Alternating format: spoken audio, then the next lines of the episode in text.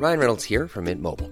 With the price of just about everything going up during inflation, we thought we'd bring our prices down.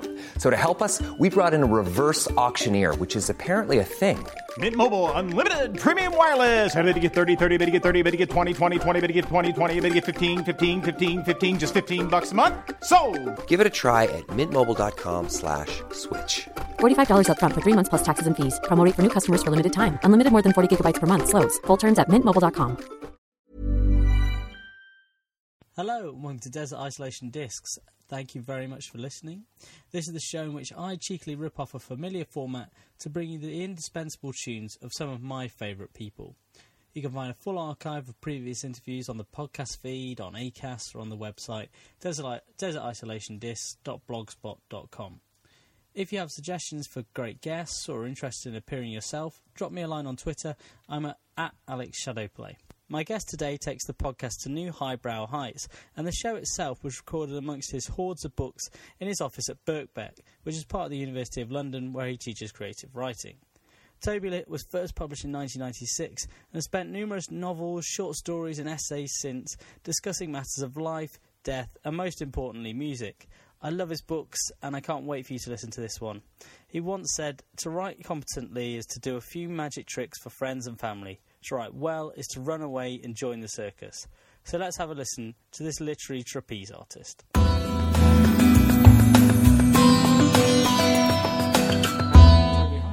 Hello. Thank you for inviting me into your office here at Birkbeck. Uh, you're, you're more than welcome. Many have passed through.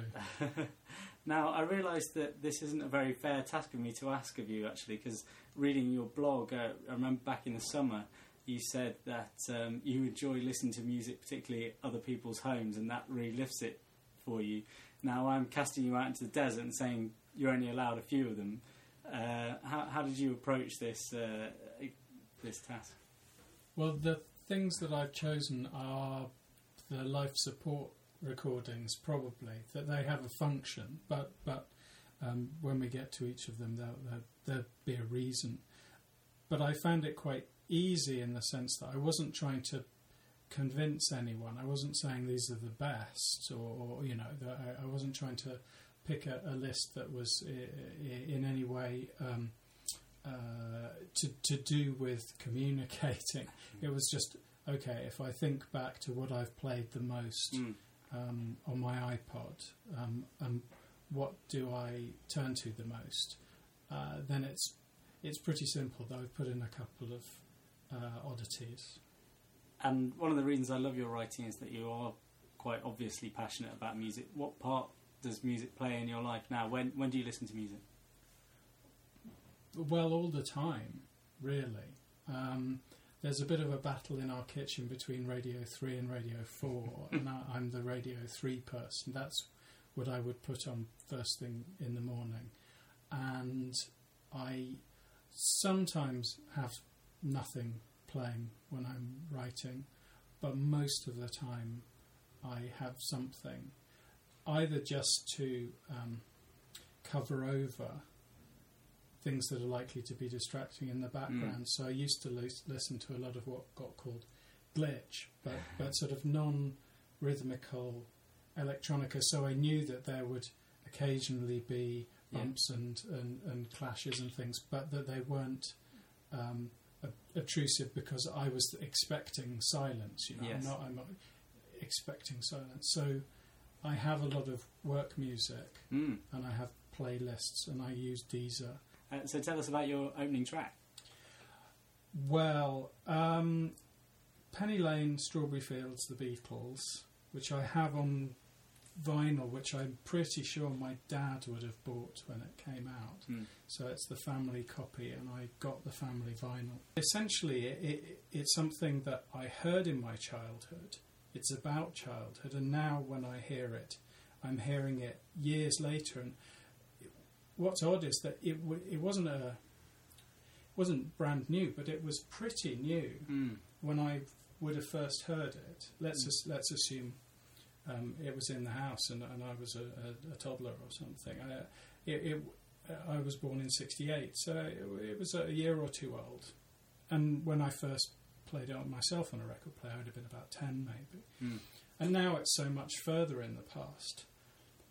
And then you've got the the other side. You flip the the thing, and the world turns upside down. And and, and you've got Paul McCartney's much more sort of public and and, and chirpy view of things. And I, and and to me, it's it's a it's a beautiful sort of infinite loop that I could sit there and turn from one to the other. Yeah. And I used to argue with myself, which is better, you know, Len- Lennon McCartney, which which song do I like best? Which which view of the world? And I think the thing is that it's almost in the in the turning over. It's the point at which you you you- you're accepting that they're they're both there.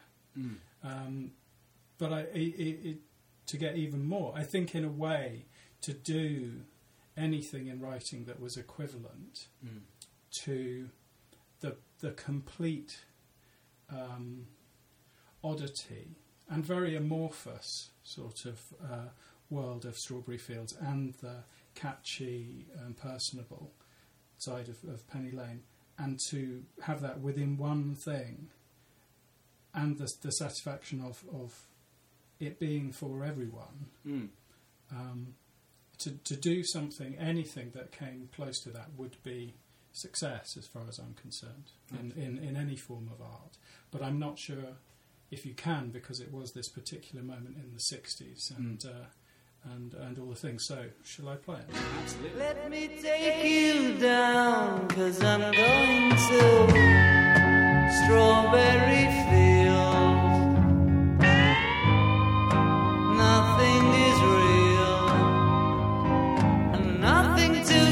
Hung about.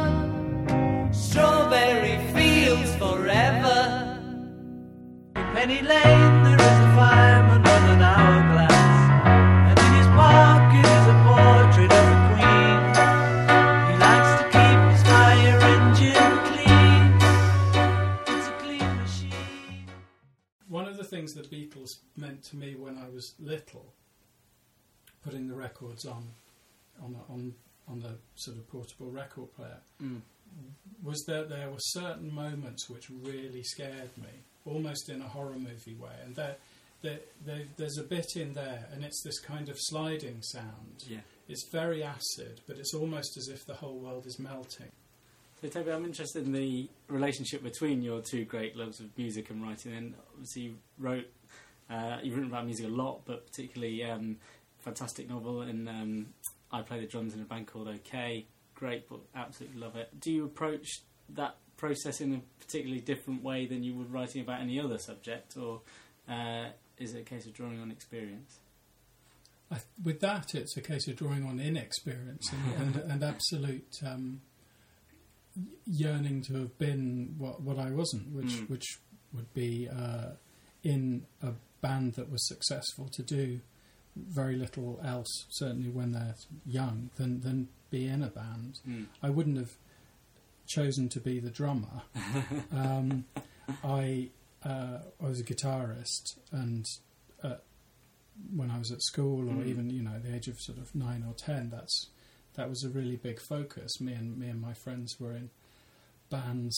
Uh, we called one was called Senator, the Psychic Arabs. Um, one one was called uh, the Unhip, and um, what kind of style would you describe it? uh, Senator were kind of prog. Yeah. They were all different. We, Mhm. were, we we had a different style for each name, and sometimes we'd invent three new bands in an afternoon. um, What were you like as a teenager? What, what Oh. were you? Uh, what would you find you doing at that time? well, in my room, um, I I went from state school to private school at the age of eleven, and so I'd been just one of the kids at state school, and I, I don't think that class or the kind of house my parents lived in or that kind of stuff had much effect. And Mm. I'm, I'm not saying that come me being 13 or 14, it wouldn't have come into play, but there was a very definite division in my life Yeah. between um, primary and middle school and secondary school. And eh, where I lived, which was Ampthill in Bedfordshire, Mm. if you went to private school, you were posh. Right. It meant that immediately. So I went to being from being just someone in the class who no one had paid much attention to to being posh immediately. But it also meant that I couldn't really be out. Now, obviously, if I was 11 or 12, I, I wasn't going to be in the pub. but um, really, it wasn't a good idea just to be out. um, and the older you got, the, the, the more extreme that became. I did go to a school disco, uh, not a school disco, a scout hut disco Yeah. once with some friends from my school. We were about 15, 16, and we were into New Romantics. Yeah. And we dressed up a lot. We had eyeliner on, we had makeup, drawn coat hangers on our face and things, and um, pixie boots. And uh, I had hair. and we, we, um, we were a big hit with the Ampthill girls. They'd seen nothing like this, and Yeah. they, they, they quite liked uh, kind of gender bending thing. and I was there with uh, my very good friend Adam and some a couple of other boys from the same public school, Mm. but we were in the wrong territory. And someone who was still friendly with me came up uh, during the disco and said, uh, I, "I think you you should leave, really." Um, so we did. He walked to the door, and behind him, Adam and I sort of shadowed him, and then we fled, um, not able to get words to the other guys. One of them came in the next day to school and said, "You you you, you left, didn't you?" I said, "Yeah, we got the word." He said, "Well, someone hit me with a baseball bat." Oh my god.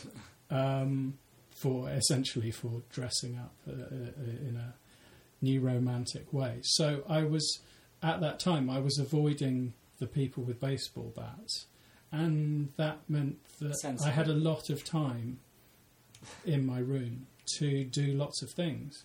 So I was drawing things. I was. Uh, I made a hat once. sewed. I did sewing. Uh, I was uh, listening to a massive amount of music, Mm. and when I got my first proper stereo, Mm.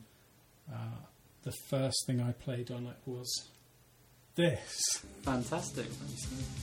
Very lot smoother than I was at 15.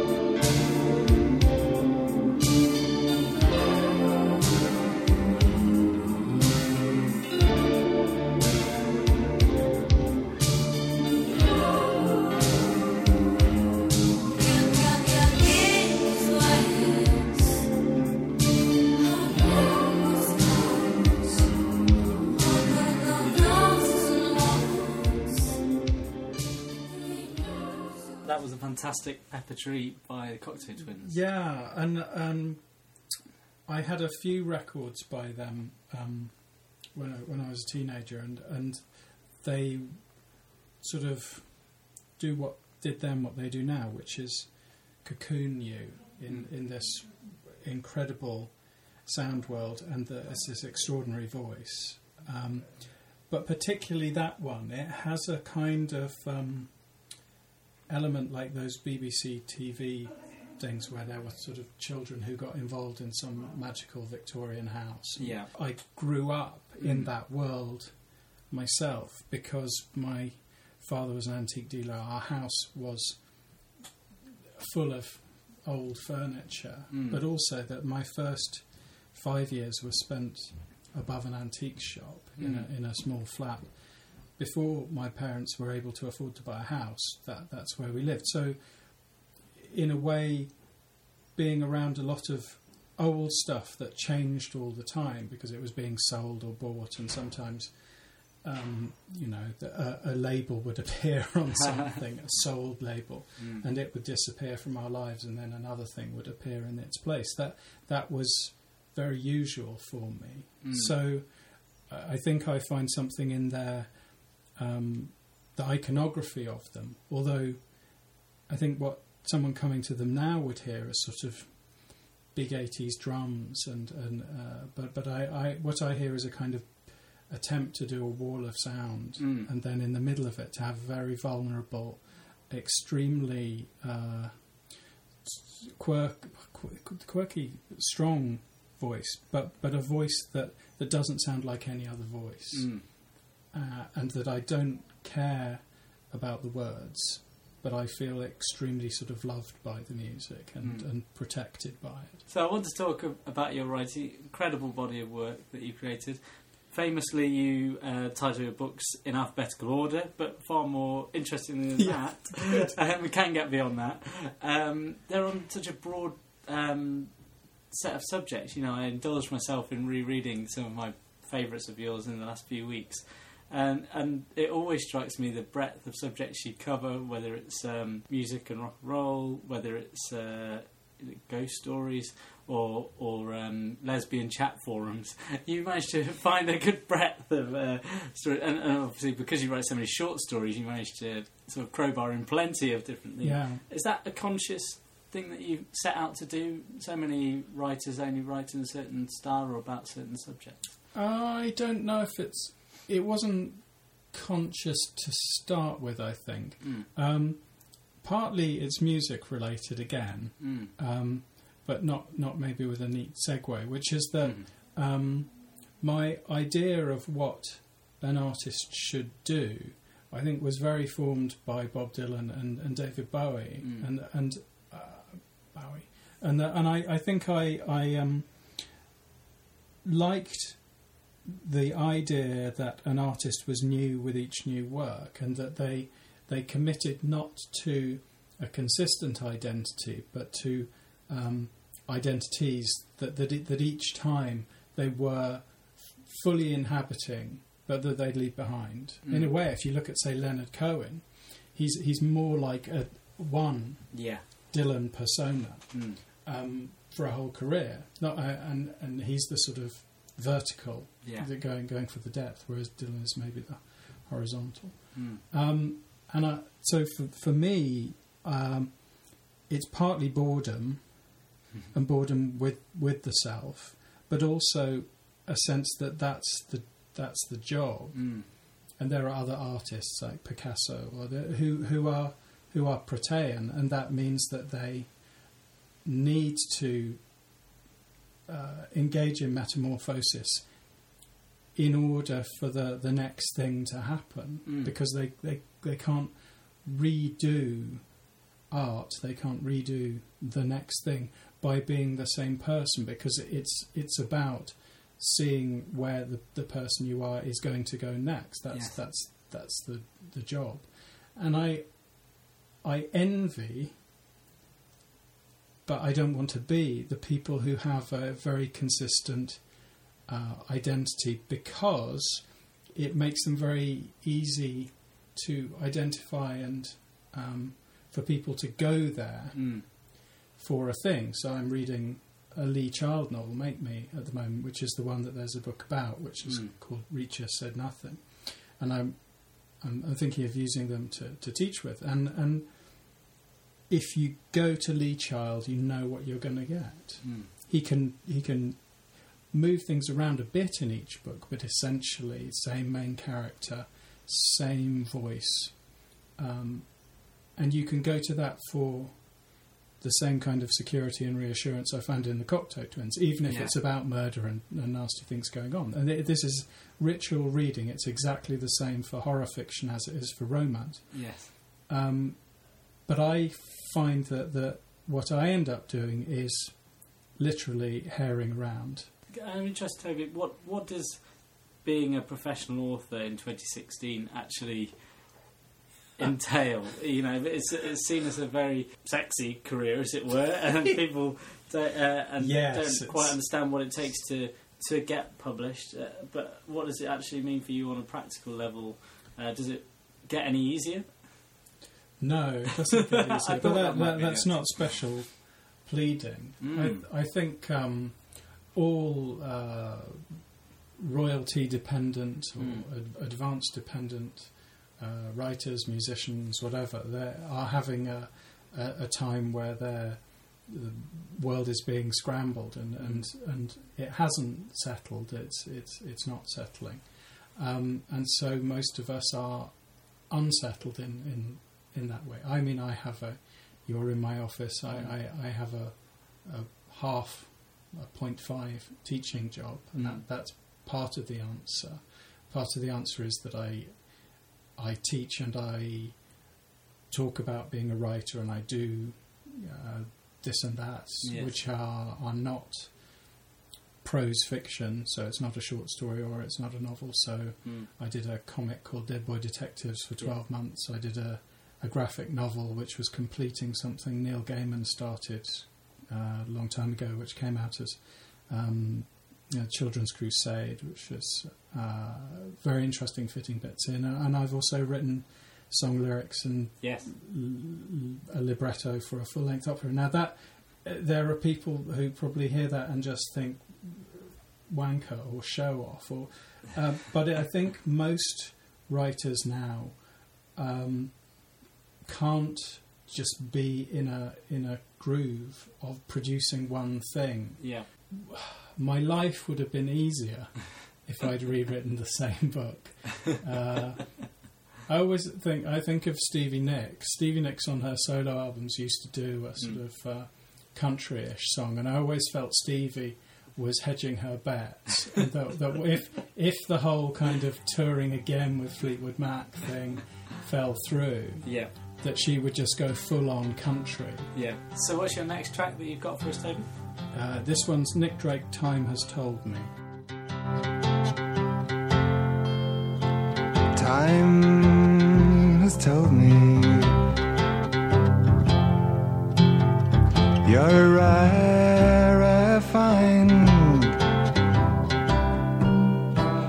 trouble cure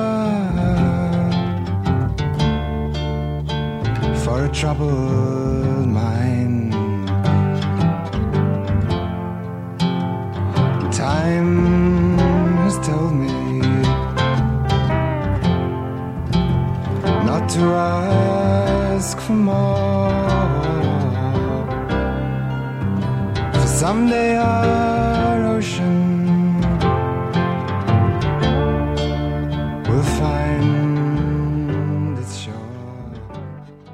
That was uh, that was fantastic to enjoy listening to uh, Nick Drake's Times Told Me whilst having a natter about him in the office, Toby. Um, what do you love about that song? For me, uh, it's about falling in love with someone, um, and also staying with someone with se- sort of separate things. Mm. But I, there was someone I I did once meet, and I, f- I thought about them through that song, Mm. um, and I think Did you get Uh, your heart broken, Toby? did yes. Didn't didn't. It was just it was just falling in love uh, without any uh, special um, measures. He seems to be singing privately. Mm. and because he was although he, he, he, he was clearly working with you know John Cale and people like that but he, he, he was not unknown. But he's a discovery and even Yeah. even now even if you know I'm, I, even if someone heard, heard him through seeing a Volkswagen ad on, on YouTube they're, Yeah. they're still feeling all right he he is is speaking uh, about about things I understand and Mm. he's I think the the more um, remarkable thing about him is that how English it is, how restrained it is, but he, he's almost the most blues um, artist I can think of in this in the way of the Robert Johnsons or things Yeah. being un- unapologetic about being English, a bit posh, Yeah. very r- restrained, very pastoral. Although, although I think one of the, you know Mm. one of the albums is uh, is kind of city London London album, but to to me it, it's um, train music. I'm a guitarist. I, I would worship that that guitar playing is is completely unshowy Yes. but it, mm, completely unbelievable as as a as a technical feat. Mm. Um, that he he was using really thick strings. He was really weird time signatures. He was sort of accompanying himself, bass and treble lines, and and it sounds like the most beautiful flow Yeah, so um, Toby, we're sat in your office at Birkbeck. I'm surrounded by hordes and hordes of books. They're great. You've talked me through your collection. Uh, An obvious question, but people talk about it being difficult to teach creative writing. Mm. That task falls upon your shoulders. How do you approach This it? evening, it's my first my first class with a new class. Mm. How, how do I approach it? I think that there are, are things that are very basic about writing that you can teach to a class which contains someone who wants to write a historical novel Mm. set in the Elizabethan period, someone who wants to write a crime novel that gets to number one in W. Smith, Yes. someone who wants to write something um, where you could call it experimental or avant-garde, someone who Mm. wants to write something um, non-fictional and very confessional about themselves. Yeah. There, there are basic technical things. Um, to call them technical, but it, it's it, people immediately think, well, it's writing. What do you mean? It's not like taking Mm. apart a car, but there there are elements of it that are taking apart a car, like, for example, point of view, Mm. and there are a lot of rules and conventions to do with point of view that I, I think are, our contemporary equivalent of writing in um, rhyming couplets Yes. for, for the 18th century and all the kind of elegancies Mm. that um, were expected of Pope and Dryden. Mm. Our equivalent of that is um, not shifting around randomly between first and third person, being consistent, Mm. um, having the reader know where the voice is in Yeah. relation to them. Mm. You wrote a fantastic piece for The Guardian about bad writing. Oh, But you, ba- you basically said that um, most bad writing was simply boring. Uh, I, how brutal are you with your students? Do you, do you tell them when it's boring? Um, I don't know if I've ever said that directly. This would be the room in which I said it, obviously, uh, Mm, uh, uh, when when they're away from other people in the group. Mm. I, I think um, what what you need to, to do is to engage writers that you're teaching or, or, Mm. or talking to on the level of themselves as readers, and and if you if you get them to read themselves Mm. as if they hadn't written it, and Yeah. there's there's ways of doing that. You can get them to read it aloud. You can get someone to read it to them. Mm. Um, or, or you can say, well, you, you, you've told me that the thing that you most want to write is something a bit like this. Mm. Well, let's take the first three pages of that, and let's take the first three pages, equivalent number of words of what you've done, and let's just see what's going on. And in almost all cases, the the published thing, the thing that is, is the, the the desired kind of writing, Mm. um, has more going on. But I honestly think that that I was terrible, boring, uh, unworthy of anyone's attention person when I started writing, and that's why I wanted to write. I Mm. wanted to exist in words in a way that was more interesting than the way I existed in the world Yes. and I worked at it as hard as I could, and I may, I may have succeeded, I may have not. So, what's your next piece of music? My next one is uh, "In Time" by Sly and the Family Stone because I need some fun. There's a making in the tasting of disaster and time. You get faster. As if it has to procrastinating.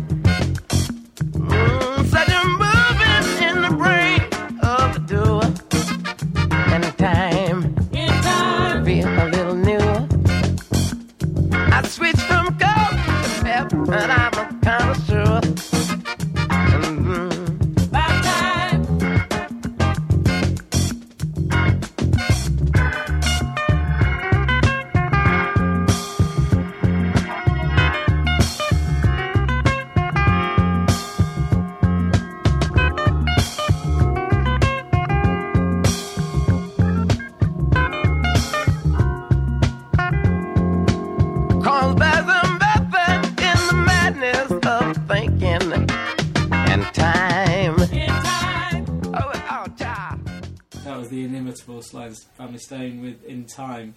Uh, what makes you love that one, Tim? the bass, the world of it. It again, it's it's about a, a sort of bubbling, um, slightly amorphous thing, but it, it's got it's got the funk. I mean, it's obviously that's that's the rhythm, but also every part of it is just coming in, not predictably and not starchily or anything, but but spontaneously to, to make a little contribution, the horns, the bass, whatever, and and it and it all kind of big gumbo. It's this big kind of massive sound Mm. that you could dance to, or, or, or that can sort of transport you, and and that feeling that yeah, the fu- the funk thing, which is it's both fun, Mm. it's but it's funky, it's scary, it's it's um, something um, that that doesn't take itself seriously. I mean, if Yeah. you can think of Exactly. George Clinton or those, those groups, I mean, they were absolute party bands, and they make they make kind of the village people who were ripping off the way they dressed mercilessly, but they, they make them look completely wild. They're descending to stage on spaceships and stuff, saying something really, you know, big in a, a sort of Afro-futuristic way. So, if, Yeah. if I'm thinking about being uh, isolated and having no one around, I would need something to to dance to. So I'm keen to ask a question for the super fans and Toby, who've devoured all your work, as I'm sure plenty have. Uh, is there a particular novel or collection of writings that you look on with re- with real pride that you're most proud of, or that you have the biggest emotional connection to? I know, obviously, I- Ghost Story is. Yeah, um, I think f- Ghost Story for me, um, maybe Dead Kid songs for other people. I- Mm. I, don't know. Uh, that seems to be the Dead Kid song seems to be the one where people response is, "Oh, it reminds me of growing up," Mm. uh, and they have a very uh, big connection with it in, in a way that sometimes I find surprising. In that it will be uh, a woman, and they say, "Oh, you know, it reminds me of, of me and me and my friends who Yeah. were who were girls," and I wrote that book as a very male Yes. book absolutely. where the, the, the mother and the and the families uh, are, are deliberately excluded, almost in the Tom and Jerry way, where you only see the, the, the ankles and the, Yeah. you never see the face. You know, uh, that it it seemed to me it was about being a boy. I, while I was re- writing it in the in the UEA library, I went up to finish it at, on the campus at UEA because I I'd done the creative writing course there, and I knew that there were these rooms. Mm. I, I'd had one of these rooms you could stay in for a bit.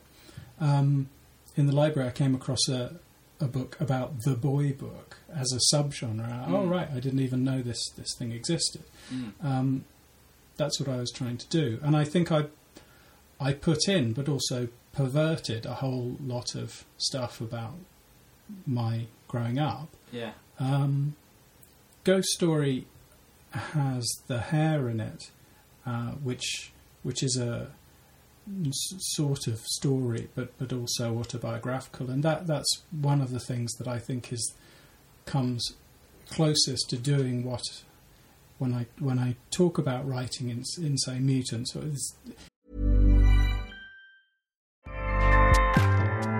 ACAST powers the world's best podcasts. Here's a show that we recommend.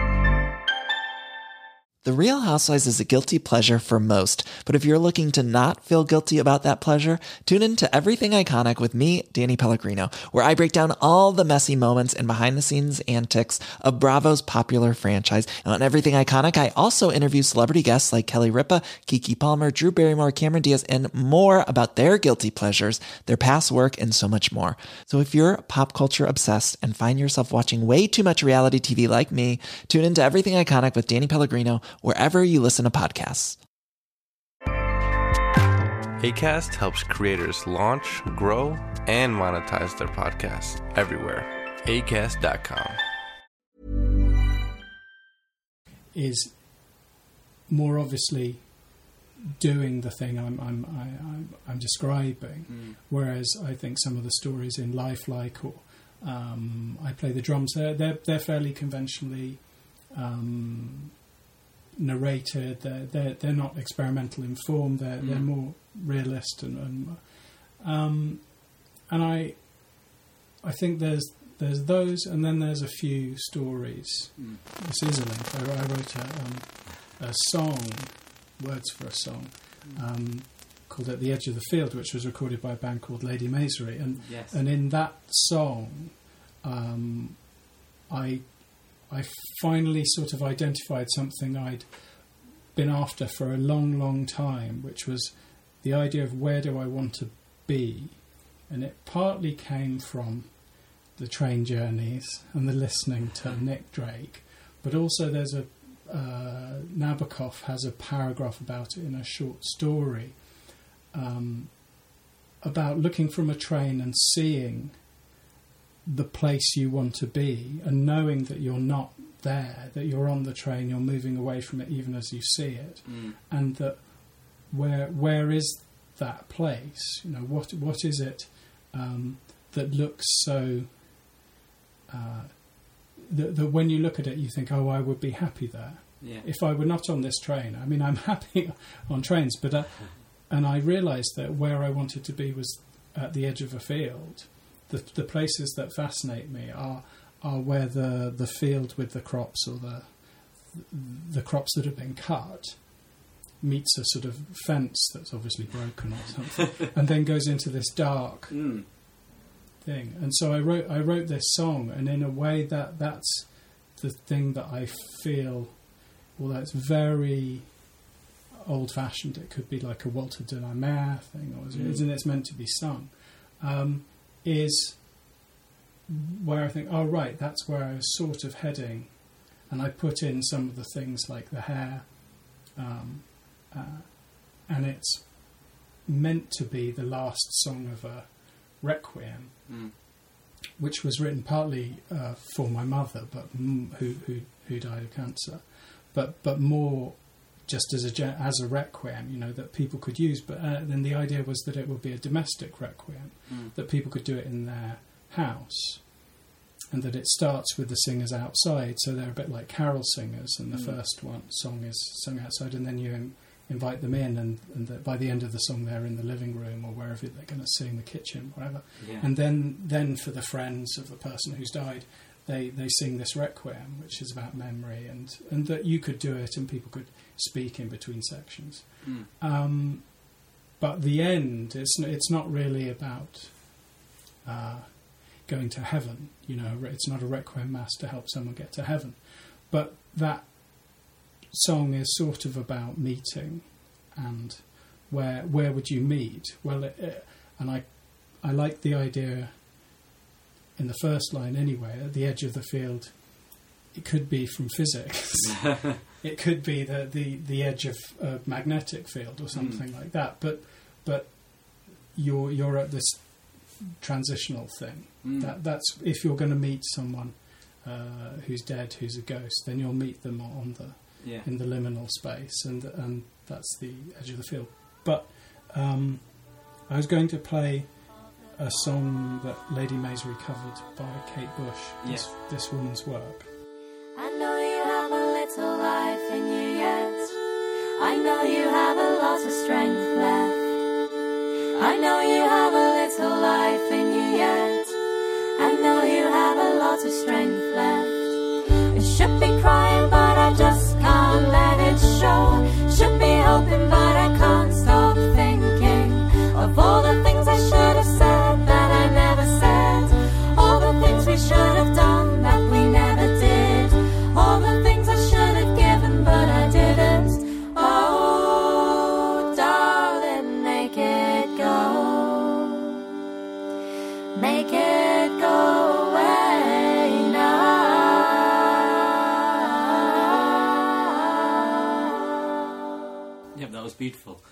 so, Toby, we, we're coming towards the end here, but I want to talk about what you're working on now. You, I, I think you're up to P, aren't you, uh, in, in your alphabetical. Um, Yes, on- although, uh, well, uh, you're very clued in. O O is will should be another collection of stories. Mm. Vowels being short stories. Um, P could be a number of things. but I'm working on at the moment a non-fiction, non-alphabetical book, uh, which is about my great great great grandfather who was a champion wrestler, Cum- Cumbrian wrestler. So uh, that's Wrestliana, and Galley Beggar will do that um, when when I finished it. Um, And, but and it's your grandmother involved. was quite a character as well. wasn't she? Yes, you, she- got quite a dynasty. but she she married a Litt. She wasn't a Litt. So Mm. I'm t- I'm t- talking about the the Litt line and the Mhm. male line. No, my my grandmother who was called Gra in our family. Mm. Um, a, a sort of word I haven't really come across elsewhere. She lived to 105 and um, was born at the turn of the century. So every year was the year of her age. You know, 1914 she was 14. Um, and she had a very good memory, and I did interview her about the beginning of the First World War because she was in the area, as they say. she heard the, the opening salvos, she saw the first, um, or she heard anyway, the first uh, air war that, that ever took place. She was, she was in a, a, a nunnery. Uh, being educated by Belgian nuns, and and she uh, sort of wrote something about it in her diary. And when she came back to England, her father went out, sort of got a train carriage to bring back all these um, convent girls. Mm. Was on one of the last civilian trains out of out of the country because the Germans essentially were invading, Mm. and um, was at a hotel in London, and a reporter came and said, "Can we speak to your daughter about the, the start of the war in Europe?" And he said, "No, she's too tired, but here's her diary." And it was published. Yeah. Um, it was published both in the Blackpool newspaper and I think the New York Post Mm. as a early report on the the war in Europe that obviously no one had any idea what it meant. Yes. But it was all very new, uh, particularly the idea that um, you know, someone had dropped from the sky in a, in a um, they'd been shot down or something, and, Yes. uh, and that they were uh, being treated by the nuns, both both Germans and, and uh, Belgians, and so she gives a very clear eyewitness account of that, and then in a way, that was her life's most exciting point. Yeah. And she married my grandfather, and uh, quite at a very early age. She also had a, a Volga cruise through Leninist Russia, but sadly I didn't really get her on record. I think she took the odd walk on the, in the Russian countryside, but but she she was there um, very shortly after the revolution, traveling traveling down um, to uh, Constantinople. I think. Mm. So so she had this sort of amazing uh, life up until. Well, it's not that her life wasn't amazing, but she lived incredibly quietly Mm. for the rest of her life, in basically in the same house for over eighty years. Yes. Yeah. Um, well, She was my Victorian. I knew a Victorian. Um, and so back to the podcast. Then. Yeah. So the uh, I've been very cruel. Obviously, cast you into the desert, um, but I am generous. I'll give you the complete Red Dwarf box set. The Tiger Came Please- to Tea that I'm please- sure will keep please, stimulate your literary mind. Can I swap it? do you um, do you want any other luxuries? I would like a lute. I've, I'm not great on the guitar, but I do play it. Mm. But even if all the strings broke, it would be nice to look at. Mm. And uh, I, I think it's got to be a useless thing. And, a, and a genuine luxury. The only other possibility would be an infinite jar of marmalade. Um, but uh, something that that seems to be a luxury, even if you looked at it from a distance, rather than oh, I could use this to hit something with. That would that would be it. Great choice, and and you've got a fantastic piece of music to to finish off um, the podcast with, haven't you? I, I just want to say thank you so much for, for doing it. It's been fascinating to listen to you, and uh, yeah, what's your last No, thank you for letting me talk uh, about my, what used to be my specialist subject. Um, I um, came across uh, this next, uh, not artist, this singer um, and composer who's called Komitas, Gomitas, um, in a record shop in Yerevan in Armenia. I was there for the British Council. I was uh, doing something completely unconnected to music, but I did what I like to do, which is um, go and ask what the oldest recordings they have in wherever I am. Um, and this was one of the things they played after they played us me some things from sort of the 1980s. um, this voice came through, and I ended up making a radio program about him. In very, very sketchy terms, he had a, a life that was incredibly tragic and Komitas. Mm. Uh, he was a priest. Um, he wrote down folk songs of uh, Armenians in the same way that Bartok did, and uh, uh, he transcribed them, and they're they're an eerie place in between east and west, Mm. and all of that would be entirely irrelevant if I didn't think that for the recorded sound and the voice and the intensity of it, this is the most powerful but uh, bluesy, um, soulful thing that I've ever heard. And um, in Journey into Space, I called my spaceship that was going off into nowhere the Armenia, and that was for a reason. And when I was writing it, I was listening to Komitas to, to give myself the feeling of uh, uh, going off into big, big nothing. I could think of no better place to finish.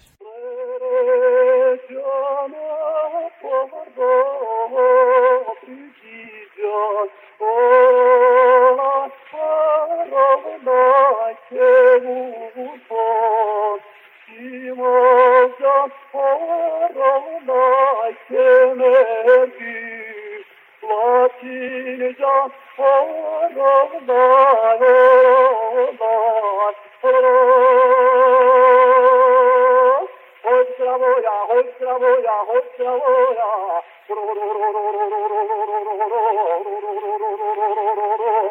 fuera de la olla, fuera de la olla, fuera de la olla.